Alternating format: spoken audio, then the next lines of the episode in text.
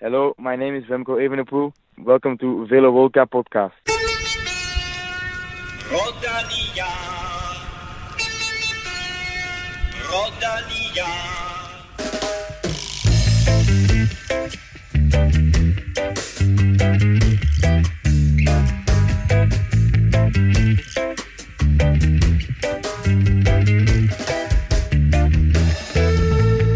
Remco Evenepoel byder velkommen til Velo Roca Copcast, og øh, ham hører vi mere til lidt senere.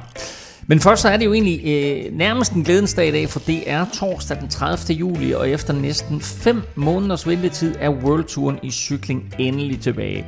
På lørdag køres Strade Bianche, vi kigger frem mod den italienske nyklassiker. Til gengæld så hænger turstarten i Danmark i 2021 i en tynd tråd. Nu lader det til, at Bretagne overtager værtskabet, og Danmark i stedet for bliver vært i 2022. Du kan høre fra den danske turchef Alex Pedersen senere i podcasten. Og dermed også velkommen til mine to faste feriebørn, Kim Plesner og Stefan Djurhus. Kim, øh, du har været smut i Tyskland, i Berlin. Ja, det Var det godt? Blandt andet, ja. Ja. ja. Det er godt nok. Det er godt nok. øh, der, dernede, der taler de ikke om turstart eller noget, men, øh, men det gør vi jo her, og så videre. Vi glæder os til, at, at sæsonen kommer i gang. Øh, du har til gengæld været sådan lidt skeptisk om, der overhovedet kommer en cykelsæson. Ja, nej, jeg, ja, jeg troede nu nok, at der ville komme noget i gang her på en eller anden måde, øh, uden tilskuer, eller hvordan det er nu er, vi ser det nu, men jeg, jeg er sgu næsten mere skeptisk på, hvor længe vi får lov at se noget cykelløb, så jeg, jeg nyder det, der kommer nu, og glæder mig vildt meget til, til Strade Bianche på lørdag, men jeg har også lidt en fornemmelse af, at om en, ja, vi ser, om vi får Tour de France med, og så, eller om de lukker det hele ned igen. Jeg kan ikke huske, at jeg har glædet mig så meget til et cykelløb, som jeg glæder mig til Strade Bianche på lørdag.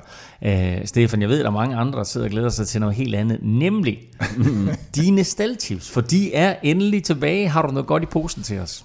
Ja, jeg har noget rigtig godt. Øh, der, er- ja, det er lige før, jeg har to faktisk. Øh, nu vil vi lige se, om jeg får lov til at, at slippe af med den. Ah, men i dagens anledning, Det er hvis Kim- du har to, så... Kim er jo kendt for lige at, at snige to ind, for lige at, For lige at stjæle for lige at enkelt, dække sig ind. Ikke? Men øh, ej, jeg, har, øh, jeg har i hvert fald to øh, rigtig gode senere. Vi glæder os, og vi har masser på programmet i dag, men øh, det vigtigste overhovedet i den her podcast, det er lige at sige tak til øh, vores støtter på tier.dk. Øh, Stefan, hvad er status lige nu?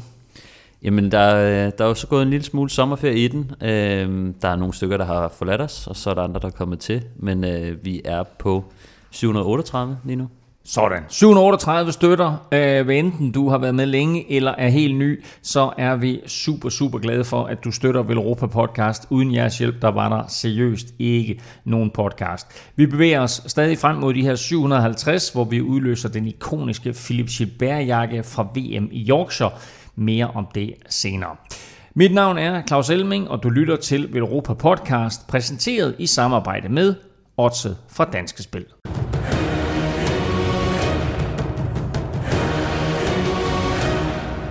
Som vi kunne fortælle i sidste udgave af Velropa Podcast, så hænger den danske turstart i 2021 i en meget tynd tråd. Udfordringen er, at linjeløbet ved det udskudte OL i 2021 afvikles dagen før turen slutter i Paris. Mange af favoritterne, favoritterne til turen vil også være blandt favoritterne i det kuperede OL-løb.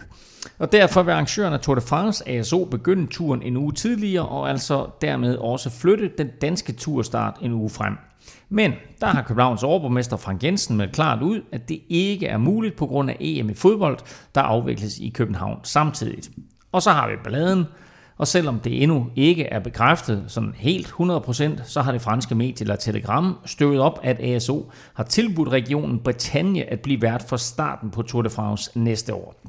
Og tirsdag blev det så officielt, at ASO flytter turstarten fra den 2. juli 2021 til den 26. juni, og på den måde sørger for, at turen slutter 6 dage før linjeløbet skal køres ved OL. Og Kim, det her, det var jo lidt, hvad vi frygtede. Ja, vi var lidt inde på, at, at, at i forhold til, til, til sidste gang, hvor vi talte om det her, hvor, hvor det egentlig bare var en kabale mellem, øh, mellem EM i fodbold og Tour de France, der skulle gå op, så, så, så virkede den her sådan lidt, øh, det virkede som en lidt tungere pres for ASO, og, og vi var oppe på noget, på noget olympisk niveau, der gjorde, at, øh, at, at det virkede lidt mere seriøst øh, udfordrende. Og, øh, og det må man jo også sige, at, øh, at det er blevet, men øh, altså sådan personligt tror jeg sgu egentlig, det kan blive meget godt. Øh, hvis, hvis det bliver rykket et år, så længe vi bare, så længe vi bare får den.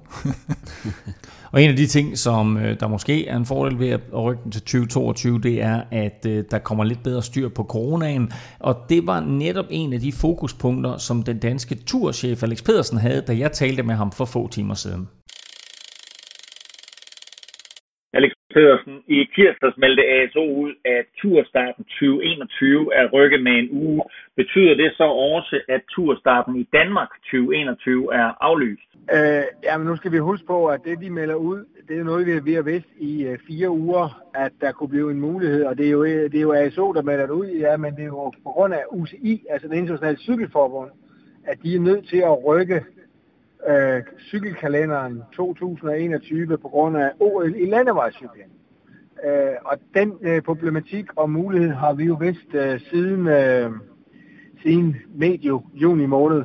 Øh, og øh, tilbage til de spørgsmål om, hvad det betyder med, om Tour de France kommer til Danmark i 21 eller 22. Øh, så kan jeg hverken bede eller afkræfte, andet jeg kan bekræfte, at Tour de France kommer til Danmark. Og det er det bedste, jeg kan sige i dag, fordi der er ikke taget nogen af, afgørende beslutning om øh, det ene eller det andet. Hvornår forventer I, at der ligger en ny konkret dato på plads? Jamen, det gør vi inden for få uger. Øh, meget, meget kort tid. Altså, vi har arbejdet på højtryk øh, siden midt i juni, og det er blevet til, uden det skal lyde som klagesang, men det er begrænset hvor meget sommerferie det er blevet til i år, for i hvert fald øh, for, for mine, mig og mine folk i sekretariatet. Og, øh, så vi har været, øh, vi har været i dialog med ASO op til mange, mange gange her hen over de sidste 4-5 uger, og, og andre interessenter her i Danmark på, hvordan og hvorledes kan vi strikke et eller andet sammen, alle kan leve med, og, og Danmark øh, selvfølgelig kan, kan, kan i sidste ende leve bedst med. Hvor stor en overraskelse var det, at fra at der er en aftale på plads, så er der lige pludselig ikke en aftale på plads alligevel. Ja, men man kan sige, at øh, nu har der jo været en aftale på plads siden den, den 19. juli, eller undskyld, 19. februar 2019, hvor det blev skrevet under dagen før vi offentliggjorde det den 20. februar. Øhm, og øhm, altså man kan sige, at øhm, så kom der jo en pandemi her i øh, marts måned, øh, som har væltet hele verden og vendt alt op og ned. Og, øhm, og noget af det, det første, der skete, det var jo blandt andet, at OL blev flyttet fra 20 til 21, og fodbold EM, hvor der er fire kampe, der skal spilles i København, Danmark, blev også flyttet til 21. Og øh, så havde vi jo en dialog med ASO øh, hen, i, øh, øh hen i april-maj måned, eller ASO, UEFA og DBU, om at finde en model på, hvordan begge øh, arrangementer kan, og det er jo primært i København, jo kunne afvikles, så alle er glade og tilfredse.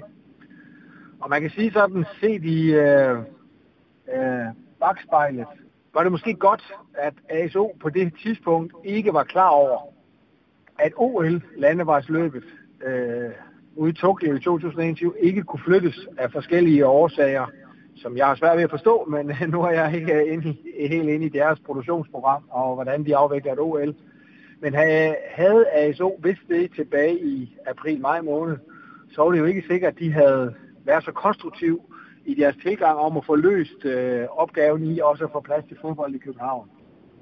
Nu har vi selvfølgelig alle sammen set frem til turstart i Danmark 2021, men er det reelt set en fordel for jer at vente til 2022, så I ligesom kan få scenen i Danmark helt for jer selv? Altså man kan sige, at øh, hvis det bliver rykket til 22, så kan, så kan Danmark jo i hvert fald øh, have 100% fokus på, øh, på fodbold. Øh, de fire kampe og det danske herrelandshold, der spiller på hjemmebane i, i, i de første tre kampe i puljen. Og, øh, og hvis vi så rykker cykelløbet til 22, jamen så er det jo så et rent øh, cykelår, det år forhåbentlig, øh, og man så kan have fokus på det. Det er selvfølgelig en af de ting, der spiller ind, men, men, men, men der er mange parametre. Det er ikke så nemt bare lige at flytte øh, i så stort arrangement med så mange øh, øh, interessenter og involverede, øh, både kommuner og samarbejdspartnere og på kryds og tværs. Øh, så, så det er ikke så nemt lige at, at bare flytte fra 21 til 22, så, øh, men, men ja, det, det, på nogle parametre kan det da blive en fordel, og man kan også sige, hvis det bliver i 22, så, øh, så er vi jo lidt længere væk fra, fra coronaen forhåbentlig, og har lidt mere styr på det, men øh, jeg er så nødt til at understrege mange gange, der er ikke taget nogen endelig beslutning, og det, men den bliver forhåbentlig taget her inden for få uger på, om vi, skal, om vi også skal cykle i 21, eller det bliver 22. Nu nævner du selv kommunerne, og det er jo sådan set kun København, der er et problem her. Hvad siger de andre start- og målby kommuner til hele den her palaver? Nej, det er jo ikke kun København, der er et problem. Øh, fordi rykker du frem, så kan man jo også sige, at en af de ting, vi drøfter, det er jo hele eksponeringen af og investeringen i, i Grand Depart, som kommer til at ligge midt i fodbold-EM. Øh, det er jo en udfordring. Øh, en anden ting er jo, øh, altså, jeg siger ikke, det er et problem, men det er en ting, vi, der er på bordet til at drøfte, ikke? hvis man rykker en uge frem.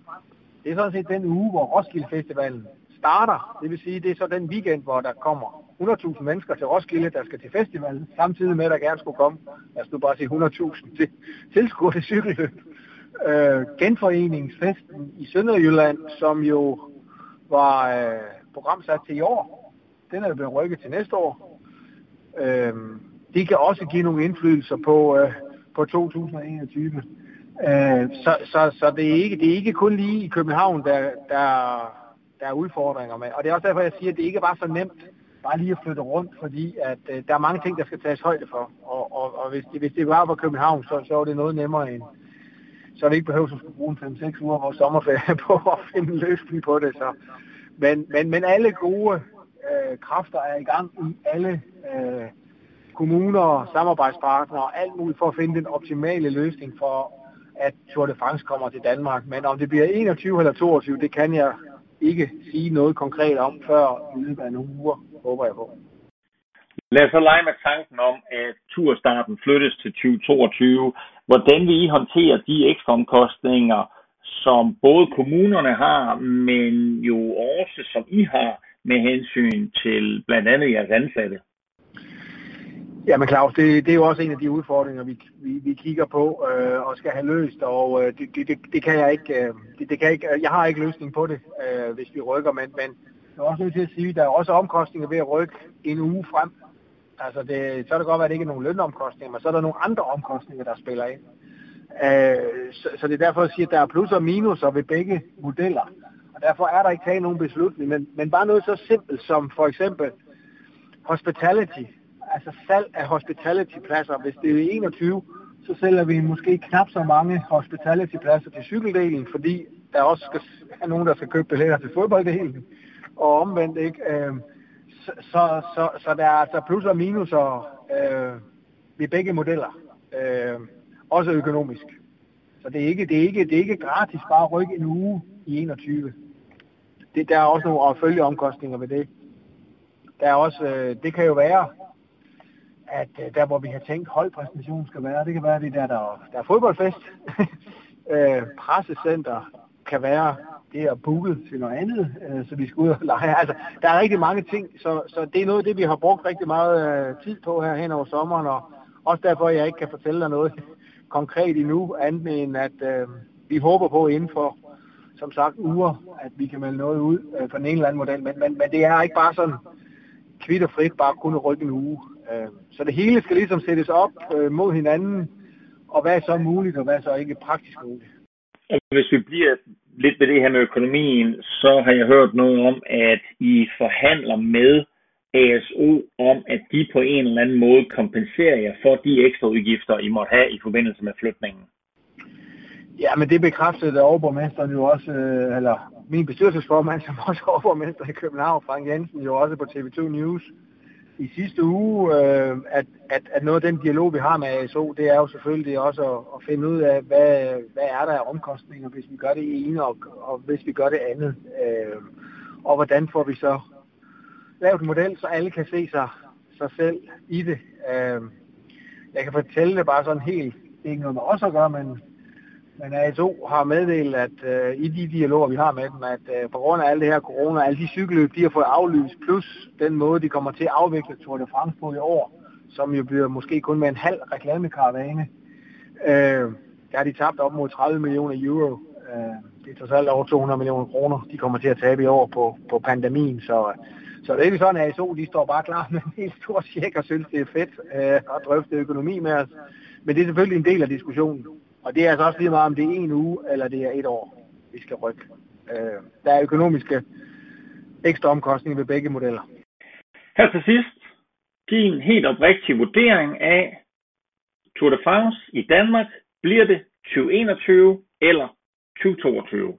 Tour de France i Danmark senest 2022. Nu siger Alex Pedersen jo godt nok her, at 2021 stadig er i spil, men øh, der er en lille kalenderting, jeg har lagt mærke til, og det er, at øh, flytningen er ikke en uge, det er 6 dage. Så i stedet for turstart fredag og den ekstra hviledag, transportdag fra Danmark til Frankrig, så er der nu fra UCI's side fastlagt start om lørdagen, øh, og dermed formodentlig også i Bretagne, og altså ikke gjort plads til, at transporten, øh, den her transportdag fra Danmark. Og jeg synes næsten, at det er den største indikator på, at turstarten i Danmark flyttes til 2022, fordi det er jo netop var i spil, at det skulle være fredag, lørdag, søndag, der køres øh, i Danmark, og ikke med start lørdag, som, som der var normalt i Tour de France sammenhæng. Nu er der altså sat en startdag, der hedder øh, lørdag, og dermed så er jeg ret sikker på også, at øh, det danske turstart ikke kommer i 2021. Men Kim, det kan vel godt vise sig, som Alex også er lidt inde på mm. her, at være en fordel, at vi får flyttet øh, turen til 2022. Ja, det, det synes jeg på mange måder. Vi har været inde på det tidligere med coronaen, og så også det der med, at så er der ikke det her EM, eller må vi ikke formode i hvert fald, at der er det EM i fodbold. Der er så gengæld VM i fodbold, men det er der ikke, ikke på dansk grund. Ikke, ikke dansk grund. Og, og, oh, nej, og det er der jo heller ikke, fordi det er jo i, øh, er det ikke i Katar, så altså, det er jo først Nå, i efteråret. var det det der varme Ja, ja, så det er først Katar. i efteråret, ja. Nej, det, det, det er godt. Så er, der, så er der kommet lidt mere ro på forhåbentlig, og, og, og man skal ikke bakse med de andre ting, og, og, og må ikke også, der i hvert fald er kommet, kommet lidt, øh, lidt styr på, på noget coronavirus eller et eller andet til den tid. Så, så det, det, det synes jeg godt kan... Altså som sagt, det, det vigtigste, det, det er sgu, at vi får, får turstarten til Danmark et år fra eller til. Det, nu har vi ventet mange år på den, ikke? Og så åbner det jo faktisk også muligheden øh, for, at øh, Jakob Fuglsang, om end han jo ikke øh, længere er en vorhar, men så åbner det jo faktisk muligheden op for, at han kan fuldføre sin kontrakt med Astana og skifte til måske NTT og Bjarne Ries og køre for dem øh, i turen i Danmark og få det her ønske opfyldt. Ja, det var i hvert fald det, han øh, var meget kraftigt fortaler for selv i, i TV2's udsendelse her under turen, hvor han sagde, at det, det var egentlig det, han, han, havde, han håbede på at køre på et, et så dansk hold som muligt. Øh, nu, nu er der selvfølgelig et par år til, og meget kan se, ske i cykelsport. Øh, der kan også ske det, at øh, sponsorsituationen på NTT ændrer sig. Det tror jeg næsten er en større udfordring end, øh, end Fuglsang, fordi Fuglsang har kontraktudløb, og han har en vilje til at ville køre for et dansk hold. Så den tror jeg sådan set øh, ikke rigtigt, der bliver rokket ved, hvis de kan sådan nogenlunde svare hans, øh, hans lønkrav.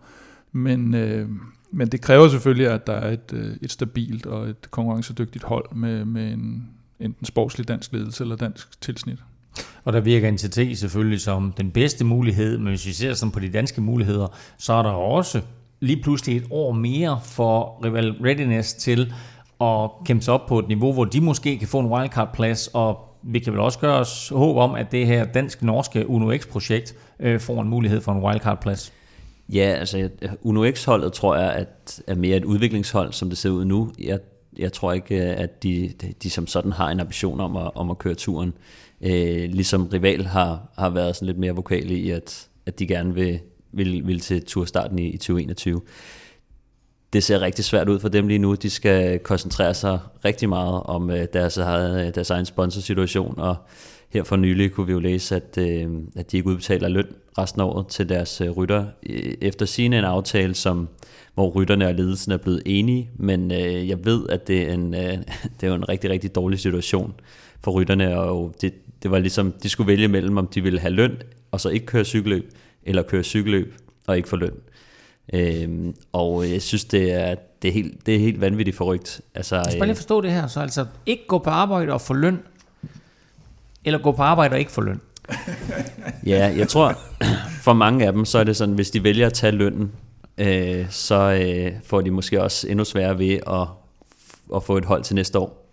Øh, fordi at rival er også lukningstroet, de har mistet øh, readiness, øh, så øh, til næste år i hvert fald. Så de, har, de, de sidder i, i saksen lige nu, øh, og, og er ude i nogle rigtige krumspring, øh, nogle lumske krumspring, for, for at prøve at se, om de kan, de kan overleve. Så er der mange af rytterne, jeg ved, som også flytter lidt med noget World Tour, øh, så de vil hellere vise sig frem nu og sikre sig den kontrakt med et andet hold. Øh, så for dem er det, giver det mere mening at lige komme ud og, og vise sig frem, og så, øh, og så ikke tage den løn. Det jeg synes, der er spændende, og det som jeg synes, man skal følge lidt med i her, det er, at øh, mange af rytterne på rival, de kører på minimumsløn, og øh, det er jo ikke lovligt efter UCI's regler øh, ikke at få øh, minimum den løn, man har ret til. Så hvis du ikke får det løn for det sidste kvartal, så er du jo under minimumsgrænsen. Mm. Ikke? Så, øh, og den er faktisk ikke blevet øh, godkendt endnu, øh, så vidt jeg ved. Så øh, det bliver lidt spændende at se, om de overhovedet får lov til at, at, at komme igennem med, med den aftale. Men, øh, men for at komme tilbage til problemet med, med wildcard-pladserne, øh, det er jo sådan, at man, hvis man vinder Europaturen, altså niveauet under World-turen, så er man garanteret pladsen til, øh, hvad hedder det? Øhm, til Tour de France. Til Tour de France. Øh, og derefter så, så er der kun to øh, wildcard øh, til, til, til de resterende hold. Som, jeg tror, det er et og to, der, der, der går videre automatisk, ikke? Og så tre og fire skal der så kæmpes om. Ja, men jeg tror, at efter Kofidis rykket op, så er de jo 19 hold på, på World-turen, og, så, øh, og der skal 22 hold med. Ikke? Jeg ved ikke, om de, altså, om de ændrer det, men, øh, men det er sådan, som, som det ser ud lige nu. Så der er kun to øh, wildcards lige nu.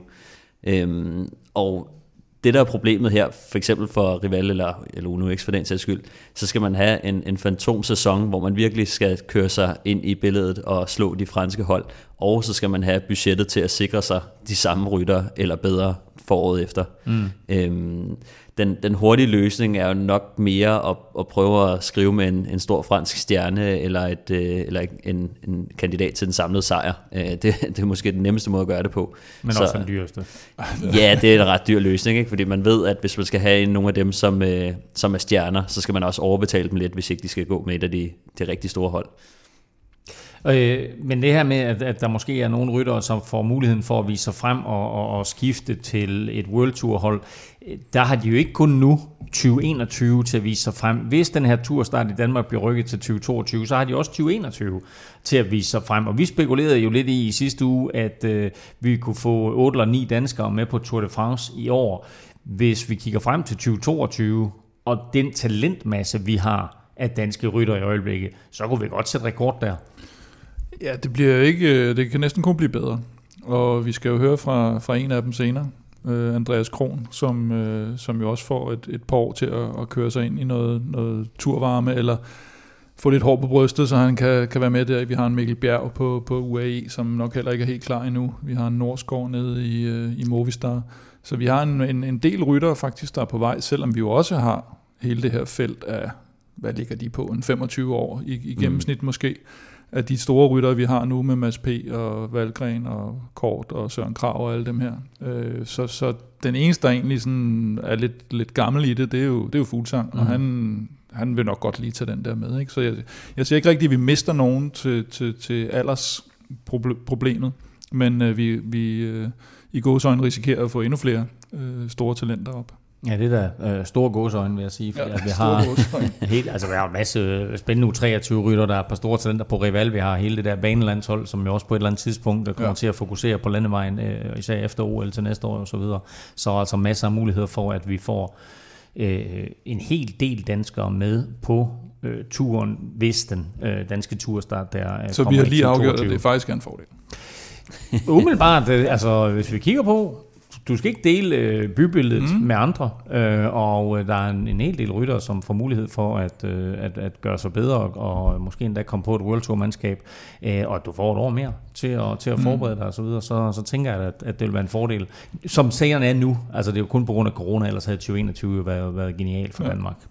Med hensyn til om øh, linjeløbet ved OL kan flyttes, så kan jeg lige sige, at naturligvis kan det lade sig gøre, men det er sådan mere besværligt end som så, for lige at forklare det. Så øh, alle de her tv-produktionsselskaber og, øh, og fotografer, der er hyret ind til OL, de har sådan et helt fast program, så man ved, at alle begivenheder bliver dækket og får tv-tid.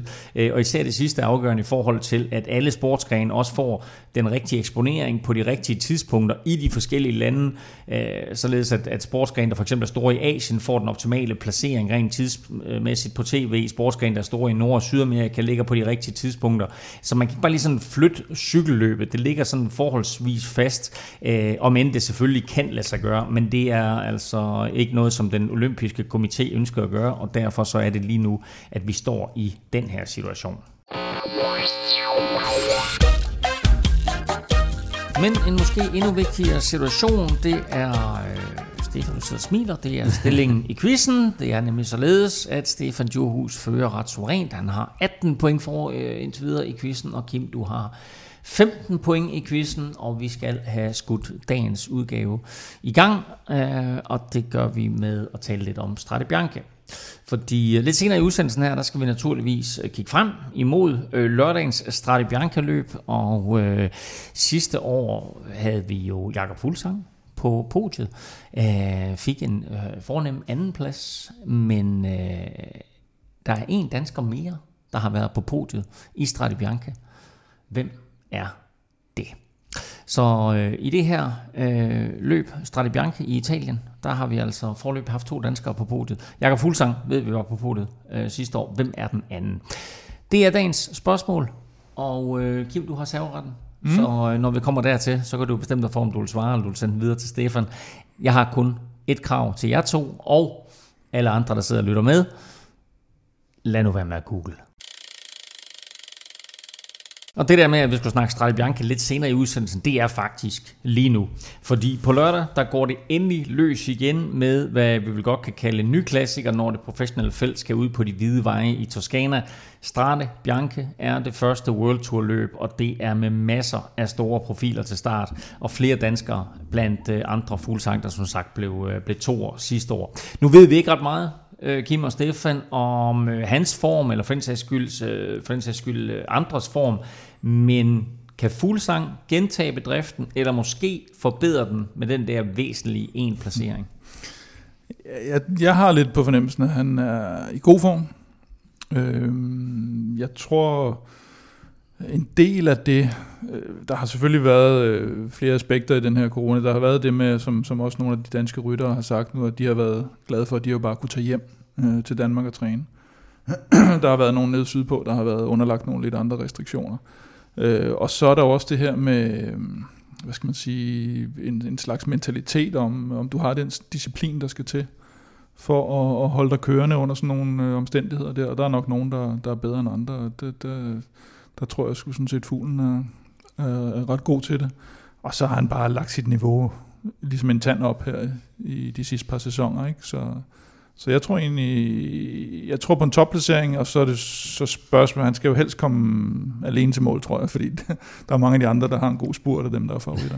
Nå, men det går trods alt opad, og det var bare lidt, altså man kan sige lidt uheldigt, at, at han lige sad der med en Alain Philippe i, i topform sidste år også, fordi ellers så er det jo en afslutning, der passer godt til ham. Ja, men det, det er også uheldigt, hvis han sidder med en Van der Pol i topform, eller en Van Aert i topform, Jamen, eller danskerne har styr på Van der Pol, det har vi set før. ja, altså Van Aert, han har jo haft lidt svært ved den der stigning der i Campo. øh, men, øh, men der er bare der er bare rigtig mange. Altså, der er også, øh, nu vil jeg ikke øh, kommer måske ind på favoritterne senere, men Van Avermaet, Gilbert, ja. der, altså sådan stort set alle af de andre favoritter har en bedre afslutning, ja. hvis ikke han får dem knækket før. Altså så, men lidt ligesom vi så, øh, var det sidste år, hvor han prøver at angribe bunden, kan ikke lige få smidt øh, Alaphilippe, mm. og så mm. sidder han i saksen, fordi altså, så er der Lad os bare tage det med det samme, altså hvem, hvem er de andre store favoritter? Ja, men det er, det er jo øh, det, det er egentlig øh, nogle gamle korsrytter, ikke? og det er, det er Van der Pol, det er Van Aert, det er Stibar, det er ja, Van Avermaet har vi nævnt. Sagan, synes Sagan, jeg, i man tørt har glemt lidt. Måske... Altså, men, øh... Sagan havde sådan et, et år der sidste år, som også var pladet af sygdom, og, og, og kom lidt tilbage til sidst på sæsonen, blev fire ved VM, ikke? Øh, så altså, øh, det, er jo, det er jo en rytter, som jeg, altså, vi har ikke glemt ham, men, men fordi han havde det der år sidste år, så der, der har vi måske sådan lidt øh, skubbet ham til men side. Men som jeg husker det, så, øh, så havde han vist sin bedste Strade Bianca år, inden de lavede afslutningen om, ikke? Inden de lavede den, ja, den stejle derinde. Og den, jeg, jeg har, altså, så skal han til at køre fra nogen, og det ser måske også lidt svært. Og ellers så kommer han jo ikke lige så godt over den her sidste stigning inde i, i Siena. Øh, og der skal han jo gerne sidde med de forreste, øh, og så er der været der 300 meter hen til mål, eller sådan noget, efter, efter det sidste sving der, ikke? Så, ja. så, fik, du så, nævnt, fik vi nævnt Van Avermaet, Gilbert ja. også? Øh, Pogacar. Eller Philippe selvfølgelig, tror jeg faktisk ikke. Pogacar, Pogacar er lidt interessant. synes jeg også ja. er interessant, ikke? Med, med det han har vist. Mm. Øhm, og så er der også en mand som Dylan Tøns, øh, ja. som også har hævet sit niveau sådan rimelig markant. Nibali, Oliver Narsen. Nej, der, der er bare så mange. Altså, der er mange. Så, øh, Nibali kunne også være ret interessant. Ikke? Det første løb øh, efter coronakrisen, det er i Italien, det er i Toskana, mm. etc. Ikke? Nibali kunne jeg godt se øh, lave, lave lidt ballade der. Hvis vi kigger danskere, øh, så skal det lige siges først og fremmest, at øh, den endelige startliste, og det er altså som sagt torsdag i dag, løbet kører som to dage, den endelige startliste er ikke på plads endnu, men øh, forløbige danskere, vi har med, hvem er det? Øh, det har, der har vi Fuglsang jo selvfølgelig, så har vi Søren Krav, vi har Kasper Askren og Mikkel Honoré fra, fra Quickstep, og så har vi øh, Valgren på NTT. Og der er altså stadigvæk mulighed for, at der kommer et par stykker til. Øh, men alle de her, altså måske bortset fra Mikkel Honoré, øh, som vel må tænkes at have en eller anden form for hjælperrolle, det har Kasper Askren jo nok også. Øh, men altså Fuglsang, Søren Krav og Valgren kunne vel alle sammen godt forestille sig, at, øh, at øh, de har kaptajnrollen, og der skal køres for dem. Og Ja, jeg tror, NTT har vel har de Borsen Hagen og Kreuziger eller sådan noget med måske, øh, som, som jo nok er ligestillet med, med Valgren. Og jeg mener heller ikke, at Valgren rigtig har, har, har gjort det så meget i det løb, men det kan jo også have noget at gøre med, hvor det normalt ligger på sæsonen. Mm.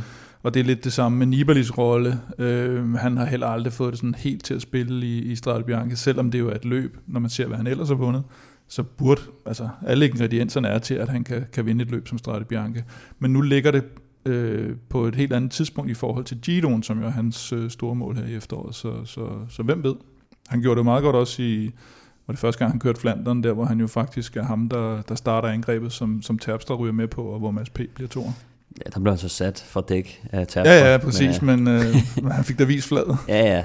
Ja. Vi vil gerne have haft Søren Krav med i dag i dagens podcast, og har også været i kontakt med Søren, men han skriver kort, at øh, han egentlig gerne vil være med, men han vil gerne fokusere på løbet. Han er, som han kalder det, gået i boks. Han er gået i boks, men det var i tirsdags jo. Det var i tirsdags. Ja. Altså det vil sige, øh, det er, det, det er for 48 timer siden, og det er trods alt øh, fire dage før løbet overhovedet skal køres. Mm. Det siger vel også noget om Stefan, at, at han er klar ikke bare til det her løb, men til efteråret. Jo, det er sådan... Øh, det er jo, der er nogle cykelrytter, der virkelig har det sådan der. Søren, han er bare den type, som... Øh, som når han først er fokuseret på noget, altså så er der slet ikke noget, der skal ind og pille ved hans øh, hoved. Mm. Øh, så, så jeg tror, han, han nyder det der med at, at være lidt alene og bare 100% fokusere, og så gider han ikke sætte ord på, hvad det ene og det andet, og han gider ikke tænke for meget på øh, nogen, der spørger ham om, øh, tænker du på styrt, og tænker du på det ene og det andet, og hvad med de her favoritter og sådan noget. Så det er meget nemmere, i hvert fald for, for mange, at bare fokusere på sin egen form og sin egen fremskridt, og, så, øh, og det er det, Søren gør. Jeg synes faktisk, det er, øh, det er selvfølgelig ærgerligt over, at han ikke øh, vil, øh, vil være med lige nu, men øh, jeg synes, det er en, en fed melding at få. Jeg glæder mig rigtig meget til at se både ham og, og, og Fuglsang, øh, og se, hvordan de klarer sig. Og, jo, han øh, gjorde det. Han, øh, jeg ved ikke, om vi har været inde på det der med, at han, Paris Tour lavede jo også om og lavede de her grusstykker, som Quickstep mm. så klagede rimelig meget over.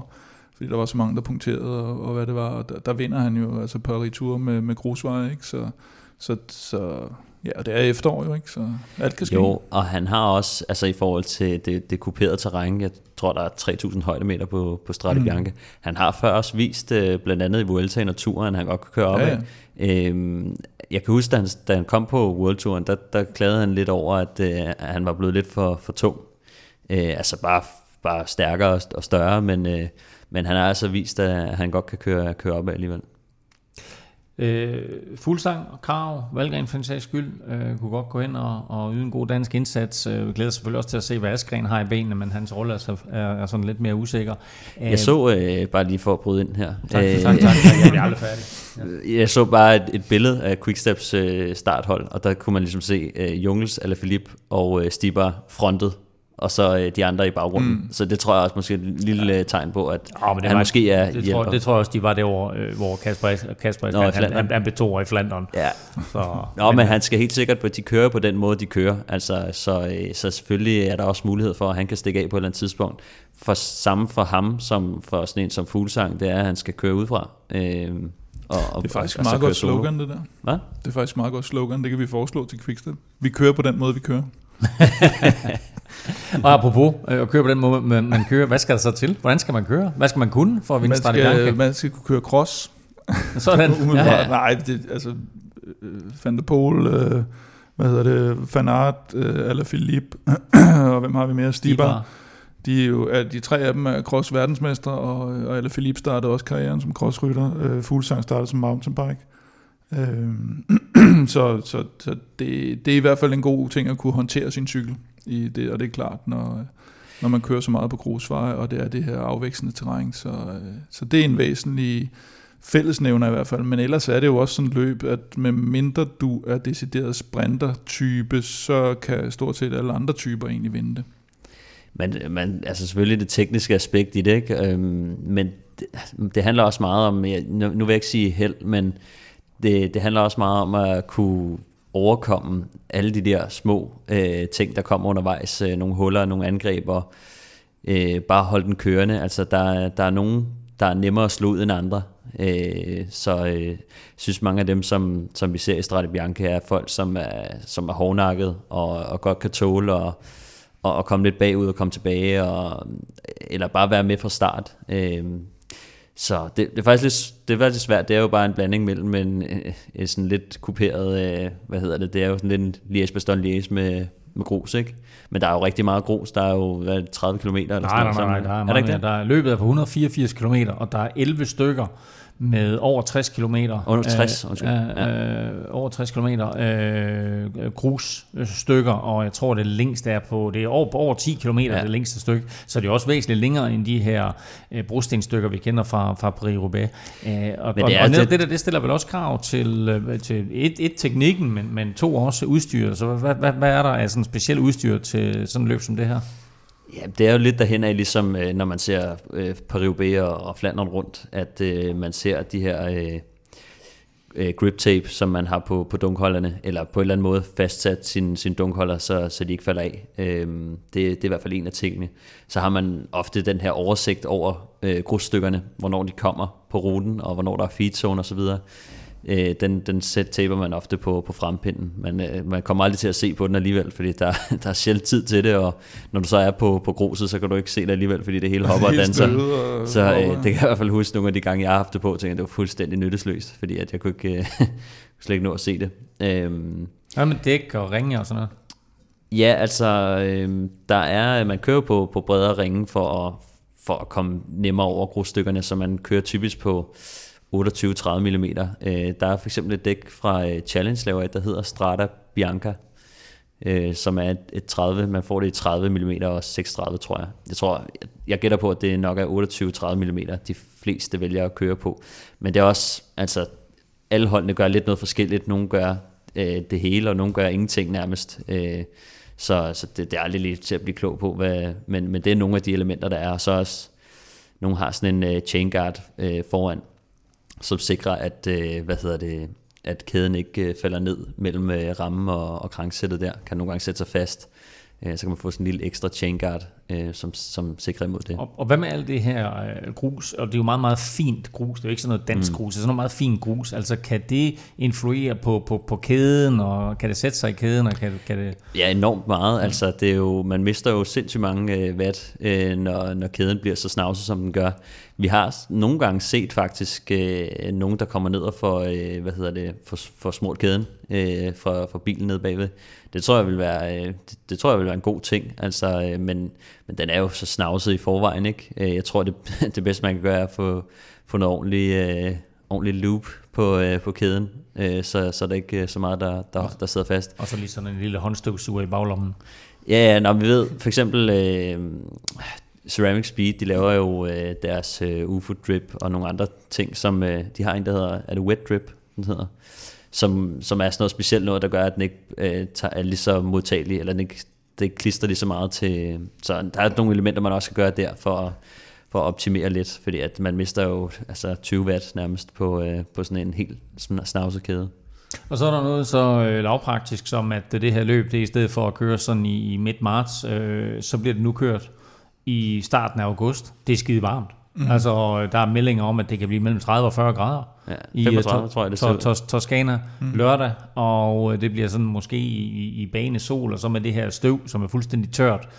Øh, nu kommer de, jeg ved ikke om, om de kører med mundbind, det gør de jo nok ikke, men altså det vil da faktisk, det, det, det, det, det, det, det, det faktisk være en fordel, vil det ikke det? Nej, nu har jeg været... ja, i forhold til gruset. Ja. nu har jeg været i Tyskland i, øh, i snart et par uger næsten, og øh, jeg vil sige, bare det at gå ind i et, øh, i et stort magasin, i, og, og skulle, skulle gå op ad en trap med sådan en mundbind på, der, der, det er altså, ja, det, det er sgu ikke pisse rart.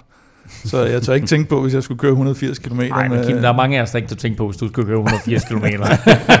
med eller uden mundbind. Nej, men jeg tænker altså sådan helt alvorligt talt. Øh, hvad, hvad gør man? Fordi der kommer til at være støv over det hele. Ja, det æder man bare, tror jeg. Ja. Altså, der er ikke så meget. Men altså, jeg ved ikke, der kommer til at være sindssygt meget grus. Vi har jo set det før, altså støvet, der er der... Det bliver nogle gange lidt svært for at få, få den rigtige vinkel af tv-billeder, ikke? Øh, fordi at øh, lige nu, der ser det også ud til, at der nærmest ikke er noget vind. Så normalt, hvis du får vind fra den ene side, så kan man jo bare filme fra den anden side, ikke? Lige nu, jeg ved ikke... Øh, det er jo ligesom, øh, jamen der er de der to, øh, nu så vi den der mudrede version for, for et par år siden også, som, som jo havde sin charme, og det med, med, med, med det tørre vejr har også sin charme, og det, det, det giver nogle udfordringer. Det er lidt ligesom at være på Roskilde Festival, ikke? Det er sgu ikke altid, det, det, det er så godt heller, når det, er, det, det lugter mere pis, ikke? Når, det er, når det er tørt. Ja, det var en god sammenligning. Dejlig sammenligning der. Øh, mændenes rute er som sagt på 184 km. Der er 11 stykker øh, hvide grusveje, øh, og der er i navnet selvfølgelig Strade Bianche, der betyder hvide veje på, på italiensk. Øh, de her 11 stykker, de udgør i alt 63 km af ruten, eller lidt over en tredjedel af den samlede strækning. Det hele starter og slutter i byen Siena, hvor rytterne skal op ad den her efterhånden klassiske stejle rampe i bymidten øh, til den absolute finale. Ved I to i øvrigt, øh, hvad Siena og København har til fælles? Det har du fortalt før. Ja, men ikke i podcasten, men du har godt, du godt husket. Jeg tror også, du har fortalt nej, det i podcasten. Nej, jeg tror ikke det. Jeg tror faktisk, det blev holdt uden for podcasten. Men godt husket, ja. Noget med rådhus eller sådan et eller andet. Fuldstændig rigtigt. Københavns Rådhus ja er inspireret af rådhuset i Siena, så når man ser billeder fra centrum i Siena, øh, så læg mærke til, at øh, rådhuset der er fuldstændig identisk med Københavns Rådhus. Også kvinderne skal køre Strade Bianche på lørdag. De starter inden herrene, og det er blandt andre med danske Cecilie Utrup Ludvig som en af outsiderne. Du kan høre hendes syn på både sæsonen og Strade Bianche ved at lytte til den forrige udgave af Velropa podcast. Jeg er medlem, fordi Sætland udfordrer mig, kommer med nogle nye vinkler på tingene. Det er et medie, som har et udsyn, som er grundig i sin tilgang til, til nyheder, og som jeg synes giver en spændende vinkel på mange forskellige emner. Jeg synes, at det er vigtigt, at man også øh, betaler for at, at få noget ordentlig journalistik. Er du fast lytter af Velropa Podcast, så har du naturligvis savnet den her jingle, fordi det er sådan øh, små to uger siden, du hørte den sidst. Og det er jo den her jingle, der tilhører vores Zetland-tilbud, som du måske allerede har benyttet dig af. Der er over øh, 200 nu af vores øh, faste lytter, der har benyttet sig af det her Zetland-tilbud. Har du ikke gjort det nu, så synes jeg, det er en god idé at gøre det, fordi så får du nemlig den fedeste nyhedsdækning i ørerne hele tiden, uanset om du sidder i bilen, på cyklen, eller måske er på stranden stranden. Og du får to måneders ubegrænset abonnement for 50 kroner. Øh, så gå ind på zland.dk-velropa og tilmeld dig nu, så får du altså øh, to måneder for blot 50 kroner. Og Kim, øh, nu siger jeg over 200 her, der har tilmeldt sig. Vi har både i juni og juli krydset 100 til. Ja, det går, øh, det går fantastisk, og i, i juni, der, der tror jeg, vi, vi ramte noget af det maksimale niveau for, for hvad, hvad de ellers har oplevet hos Zetland, og det var vi jo rigtig glade for, og det er jeg mere overrasket og stolt over og alt muligt, og vil gerne sige tak for. Det er jo, øh, at det også er gået godt i juli måned, selvom folk er på sommerferie. Vi har ikke udgivet så meget, og, og det, det er fedt, at øh, så mange har valgt at støtte det, men jeg synes også, det er altså oprigtigt et, et ret fornuftigt tilbud, man får. Et, er det et fornuftigt tilbud, og to, er det et meget, meget fornuftigt medie. Jeg havde et par lange køreture øh, rundt i det jyske, og der var det altså skønt lige at have Zetland i ørerne. Man bliver simpelthen opdateret på... Øh, Cykel? Øh, nej, i bil. Øh, men faktisk også på cykel, der havde jeg dog ikke Zetland i ørerne. Øhm, øh, men nej, jeg havde på lange køreture, øh, og super fedt med, øh, med især øh, helikopteren, som jeg har nævnt et par gange her i Velropa podcast, hvor man får øh, et nyhedsoverblik hver eneste dag, hver eneste hverdag. Øh, det koster kun 50 kroner, det kan du altså knap nok få øh, kaffe og kage for på din cykeltur, og for den her 50, så har du adgang til en øh, helt ny måde at få dine øh, nyheder på i to måneder. Du sparer penge, du bliver klogere, og samtidig så støtter du faktisk også Europa Podcast. Så gå ind på zland med z.dk-velropa og tilmeld dig nu. Allo, det koster 50 kroner for et to måneders abonnement til Velropa Intropris. Sæt i gang. Det er ikke kun Strade Bianca, der markerer, at cykelsæsonen for alvor er tilbage. Vuelta a Burgos med en stribe store kanoner begyndte i tirsdags, og etabeløbet slutter på lørdag. Og i dag blev den første af to bjergetapper kørt, og øh, der var jo en grund til, at vi lod Remke Evenepoel øh, åbne den her podcast, fordi vi fik for alvor øh, syn for savn om, at knægten også kan køre opad. Ja, det, det fik han understreget der. Det var, hvad var det, 8, 8 km med, med 9% i snit, ikke? Og, øh, og det var jo det var nogle, nogle halvtunge drenge, han kørte fra, ikke? Øh, af, af dem, der var i form allerede nu. Chavez, øh, George Bennett. Carapaz. Øh, Carapaz blev sat, øh, og, og så skete der jo det, som måske, måske ikke også har sat sit aftryk på, på etappen, at hvad var det, 53 km til mål, så gik øh, Ineos og Bora frem og, og satte alle de andre i sidevinden, stort set med fuld hold. Det øh, gav lidt bagslag, fordi sidste års vinder, øh, Sosa, han, øh, han knækkede fuldstændig sammen og faldt helt ned igennem øh, felterne og kom op igen til den sidste stigning, men var, var helt væk. Og til gengæld så kommer Quickstep op med hele holdet, inklusive Mørkøv, og kan det passe Shane Archibald også med? Jeg synes, jeg så sådan mm. en, en Bundesliga-frisyr. og, øh, og så sidder de lige pludselig med et overtag jo faktisk i frontgruppen, efter at de andre har kørt sig selv lidt i smadret. Blandt andet med, med Filippo Garner som den store motor deroppe foran.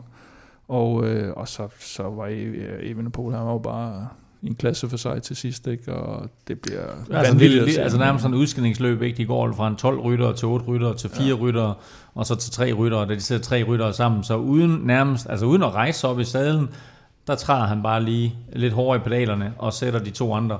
Uh, og det ja. var George Bennett, og hvem var den anden, han sad sammen med der? Chavez. Det var Chavez, ja. ja. Uh, og, og så ser de ham ikke igen. Og den måde, han trækker fra på der. Og det, jeg synes, det mest øh, det, det, der sagde allermest om den måde, han gjorde det på, det var, at et par minutter efter han er trådt fra, der kan de ikke se ham længere. Og så sænker George Bennett bare hovedet ned mellem skuldrene. Mm-hmm. Og det er sådan et signal, der bare siger, okay, jeg, jeg, jeg kan ikke mere. Jeg, jeg, jeg, jeg kan ikke træde hårdere, jeg kan ikke følge med den der knæk. Nej, og så er det på en stigning, som... Altså, det, selvfølgelig er det ikke sådan en 20 km stigning i Tour de France eller noget, men men det er bare en stigning, som vi sagde, med 8 km og 9 procent. Det er jo ikke sådan en lille bakke, eller sådan, du ved, halvanden kilometer med, med en skarp stigning, så man lige kan, kan nive den hen over det her. Det, det, det, og, og der blevet kørt, kørt vedløb hele dagen, ikke? Så, øh, så, så det kan han også. Jeg synes, øh, altså, jeg synes noget af det, som, som jeg også beder lidt mærke i her, det er, at han venter til, hvad er det, to kilometer nærmest, mm. og så giver han den et ordentligt tryk, og rykker kun den ene gang, hvor sådan, mm. det, det, det var sådan en meget moden måde at køre på. Øhm, han, sagde jo det, efter, han sagde jo efter i interviewet, ja. at, at hans sportsdirektør havde set, at det er Brian Holm jo, det ikke? Han er en af dem i hvert fald. Øh, som, som, Brian er dernede. Ja. ja. som havde sagt til ham, øh, de andre ser sgu lidt slidte ud, ikke? Og, mm. og som han sagde... Men det, det er også det, min pointe er, at så længe at han har nogle øh, erfarne kræfter, der virkelig kan styre ham, mm. så tror jeg, det kommer til at gå rigtig godt. Øh, fordi vi så jo, var det i går, hvor han øh, lavede det der vanvidsangreb eller var det i forgårs? Nej, det var det. i går, ja, hvor han bliver 10, og så til sidst alligevel. Ja, netop. Øh, der var han jo ude i et øh, solorit lige pludselig efter noget sidevindsangreb, og han bliver fanget af stemningen. I et hvad? Og, hvad? I et hvad? Hvad sagde jeg? Solorit. Solorit. Solorit. Altså, du mener solorit? Nå, ja. Eller også mener han kolorit.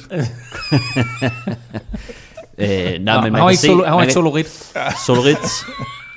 øhm, nej, men øh, han, han bliver fanget af stemningen, og så træder han bare til og rykker, øh, som han har plejet at gøre fra, øh, fra juniorløbene nærmest. Ja. Øhm, men, men, men at der bliver han jo holdt tilbage. Ikke? Øh, der fortæller de ham, du skal ikke køre videre på den her. Øh, vi, vi sad lige om og gør noget andet.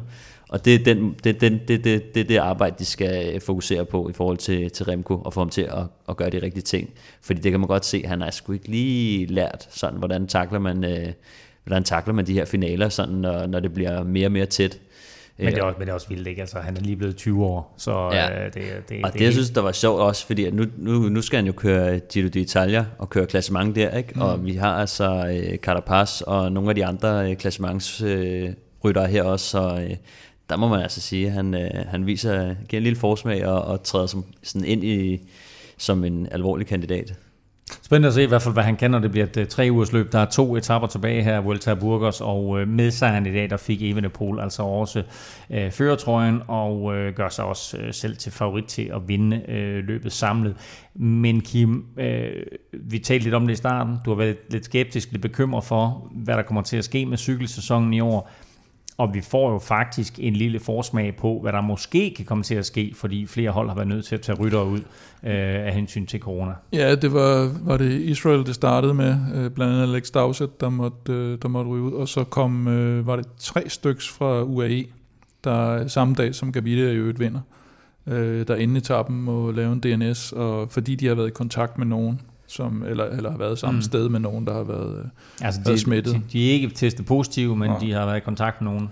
Og, og så blev de simpelthen ud af løbet, og så efterfølgende er de blevet testet, og så er de blevet testet negativt, så kan man sige, nå okay, så skulle de måske ikke have været ude, men der tager man jo de her forholdsregler, og de, og de fleste, tror jeg, siger, at det, det er fint nok, at man lige... Øh, men, men, men, men der skal ikke så meget til selvfølgelig, før Øh, altså, så mange kan man ikke hive ud af, altså når vi, det her det er et lille bitte etabeløb, ikke? Hvor, du, hvor du hiver trods alt så mange ud, ikke? Så, så, så hvis du ganger det op og tager tre ugers etabeløb, så er det jo lige før, at, øh, at du hurtigt kommer op over det antal rytter, der normalt udgår på grund af styret og, og så videre. Ikke? Det er jo faktisk spændende at se, hvordan de kommer til at afvikle det, ikke? fordi at, hvordan mm. øh, håndterer du øh, smittespredning, øh, hvis, det, hvis det begynder i feltet, ja. eller på nogle af holdene. Hvad, hvad nu hvis det er føretrøjen? Øh, altså, det, det bliver faktisk lidt spændende at se, hvordan de, øh, de kommer til at håndtere det. Og lad os bare håbe, at der ikke kommer nogen tilfælde overhovedet, fordi så får vi et normalt cykelløb. Men, men altså, det kan, det kan også øh, komme til at vende, vende op og ned på det hele, hvis, øh, hvis der sker et eller andet.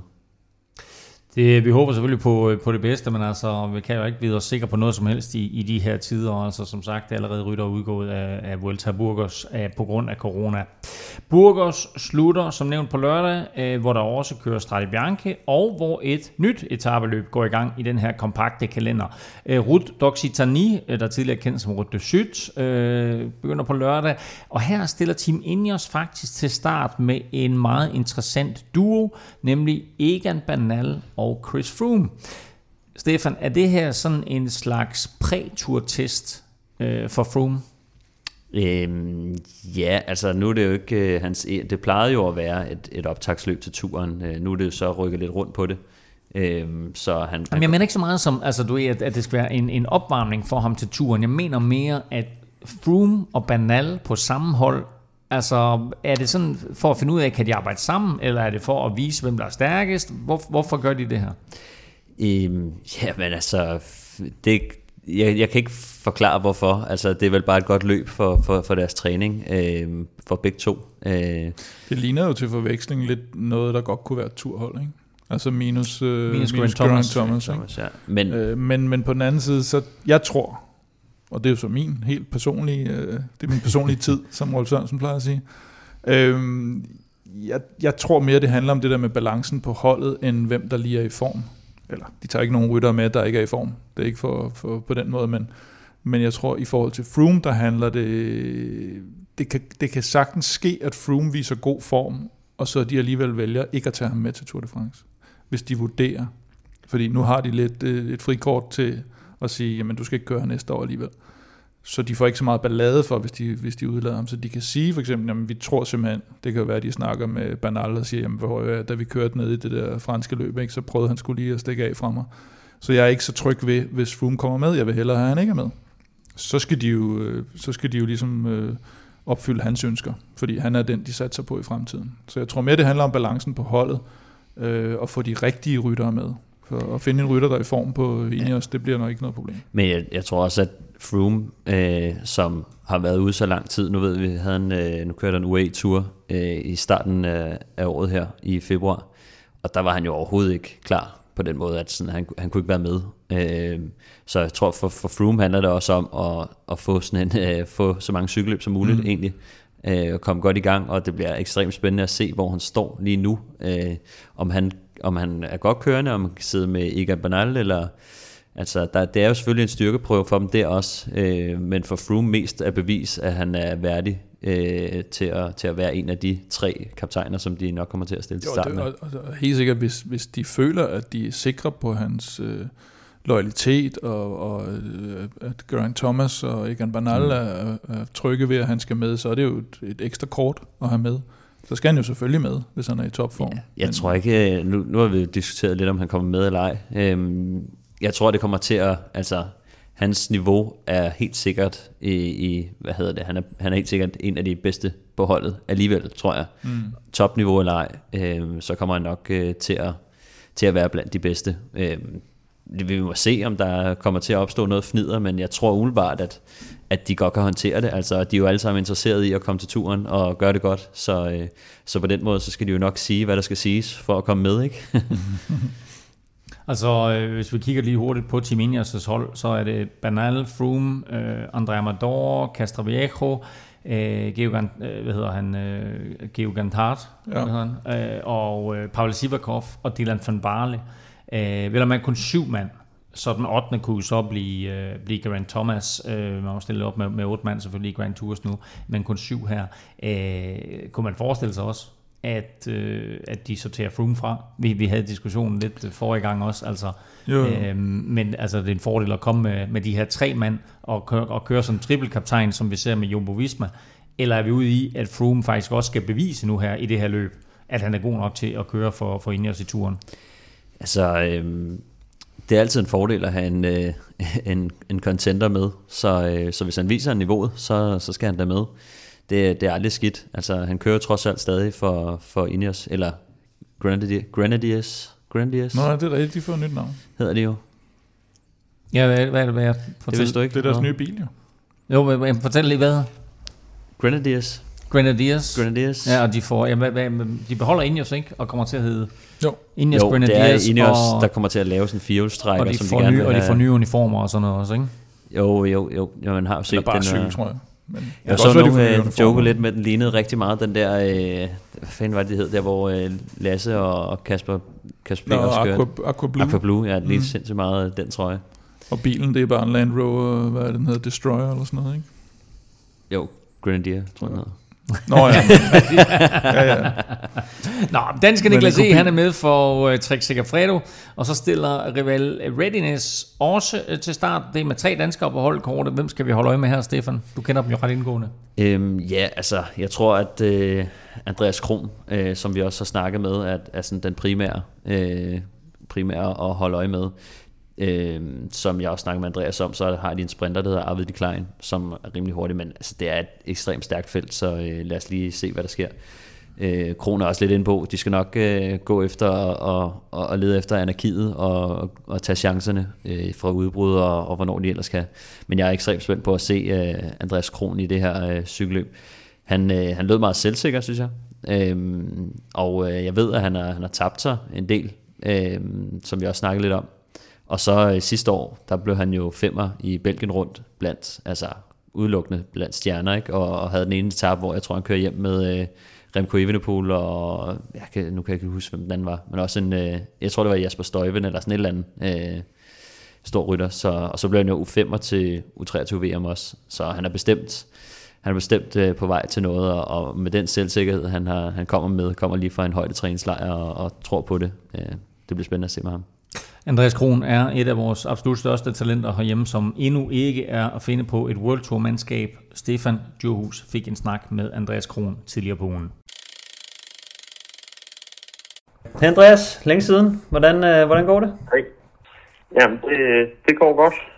Jeg har lige været på højdetræningslejr. Jeg er kommet ned til, til kystlinjen omkring Malaga og været uh, Sierra Nevada uh, i, i tre, tre og en halv uge og ser frem til at starte cykelløb på, på lørdag. Så øh, det, det bliver sgu lækkert at komme i gang. Er du nede sammen med holdet, eller øh, alene? Nej, det, jeg, jeg har været alene. Jeg har været sammen med Anton Charming og Jeppe Pallesen fra Kodopyg i 14 dage.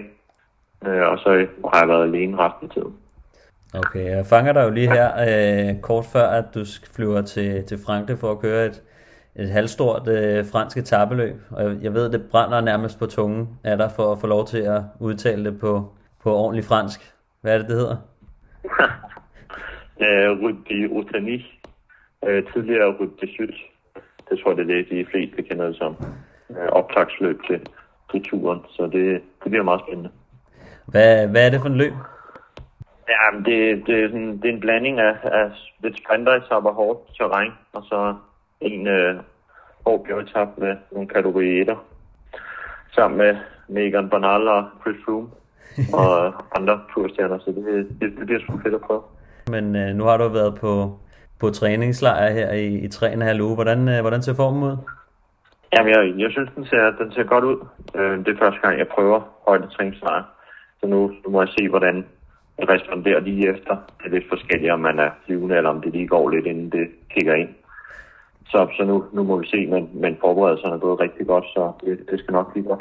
Og nu var du selv lidt inde på det, øh, feltet i, i Route d'Occitan. Det er jo rimelig stærkt med uh, Bernal, Froome, uh, Bardet, Pinot, Richie Port og en masse andre stjerner. Hvad, hvad er jeres umiddelbare målsætninger i, i sådan et sådan rimelig, rimelig meget bjergløb? Ja, altså, jeg, jeg tror altså, vores målsætning er at køre, komme ud og køre noget cykelløb og komme, komme i gang igen, og så vise os godt frem, forhåbentlig i nogle udbrud.